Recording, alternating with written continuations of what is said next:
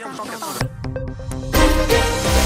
Ni Alhamisi ya tarehe 18 mwezi wa kwanza mwaka 2024. Ni kukaribishe kwenye makala ya habari rafiki. Hivi leo mada tunayozungumzia ni wakati mkutano wa kimataifa wa kiuchumi ukiendelea huko Davos, Switzerland, shirika la misaada Oxfam limeonya juu ya kuongezeka kwa pengo kati ya watu matajiri na maskini duniani, ambapo tangu mwaka 2020 watu bilioni tano duniani wameendelea kuwa maskini wakati mabilionea watano duniani wakizidisha utajiri wao maradufu. Tumekuuliza msikilizaji, unadhani nchi zinafanya vya kutosha kukabiliana na hali ya umaskini? Na je, nchi zinafaa kuwatoza kodi zaidi watu matajiri? Tuanze makala haya kwa kupata maoni yako ya sauti.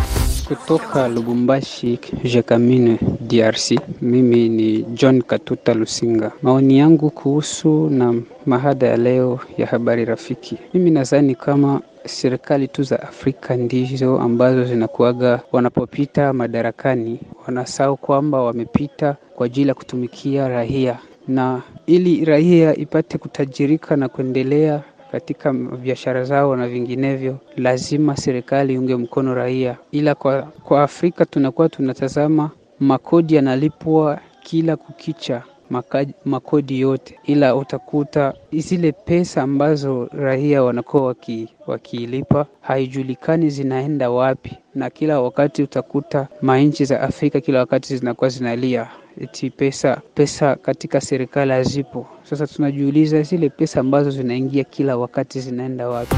Kwa jina anaitwa Fredi Njawa, anapatikana pande za Lusaka nchini Zambia. Binafsi katika mada ya leo, mimi nafikiri bila shaka ni mambo mawili ambayo yanachangia umaskini zaidi. Namba moja ni ukosefu wa ajira, namba mbili ni hali ya kiuchumi ilivyo kwa dunia nzima kwa sasa. Kwa hiyo hayo ni mambo ambayo yanasababisha umaskini, na mbaya zaidi, tunaishi kwenye dunia ambayo matajiri wanazidi kuwa nacho, maskini ndio tunazidi kudidimia zaidi.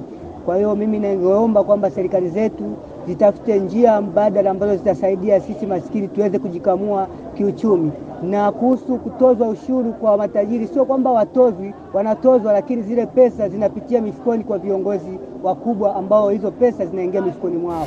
Jambo RFI, najirekodi nikitokea Mtambala Sindano Avenika Buteke Moba DRC. Naitwa kwa jina ya Prof Andre Celsoso Zombe Mwina Kalonda. Tatizo ya umaskini barani Afrika limekuwa lina kisiri kabisa nchi nyingi, na ni serikali ambayo hai, haina na utaratibu wa kupanga uchumi vizuri. Ndiyo maana utakuta ya kwamba watajiri wanaendelea kuwa watajiri maradufu, lakini sisi maskini tunaendelea kuwa maskini. Cha kufanya ni serikali waendelee kuona namna gani uchumi utashuka ndani ya nchi zao za Kiafrika, na hapo tutakuwa sisi wananchi tunapumua.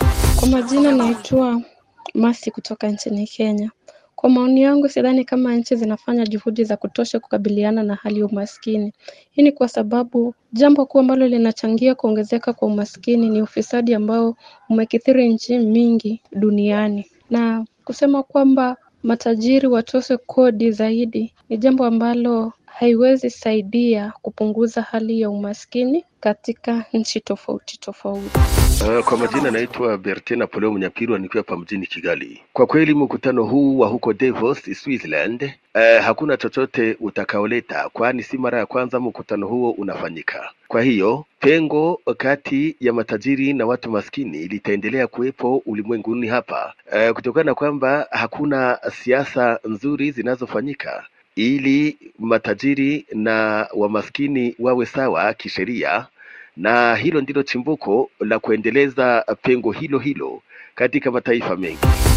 Nikigeukia jumbe zako kwenye ukurasa wa Facebook, Honore Zawadi Kalunga kutoka juu mlimani Mrumbi, Moba DRC, unasema nchi hazifai kuwatoza kodi zaidi watu matajiri. Hapana, binafsi nchi zijitegemee kupunguza umaskini duniani. Pawa Wakalunga wa Kalunga wa DRC mkoani Tanganyika unasema binafsi nchi hazifanyi vya kutosha kupunguza umaskini kwa raia wao, na nchi hazifai kutoza matajiri kodi zaidi, kwani ni wakati wa serikali kufanya wajibu wake kwa raia. Tieri Makosi Kasereka, mtoto mpole, mkazi wa mashariki mwa DRC, kwa mtazamo wangu mimi nadhani nchi zetu hazifanyi vya kutosha kupambana na umaskini sababu ya uongozi mbaya. Unasema serikali kuangalia matajiri sana na na kuwatoza kodi zaidi. John Busindi kutoka Moba, DRC, eneo la Kakera. Kwa kweli nchi za barani Afrika hazifanyi vya kutosha, kwa sababu kuna watu wengi waliosoma ila hawapati ajira, na ndio maana umaskini unaendelea kuongezeka. Raia wengi wanateseka na umaskini kwa ukosefu wa ajira. Kabanzi Ja toka DRC, tarafani Moba Nunda. Mataifa yetu ya Afrika hayafanyi vya kutosha kukabiliana na umaskini, kwani viongozi wetu wa Afrika wanaongoza nchi kwa maslahi yao binafsi, sio kwa raia, na kuwatoza kodi zaidi matajiri sio suluhisho.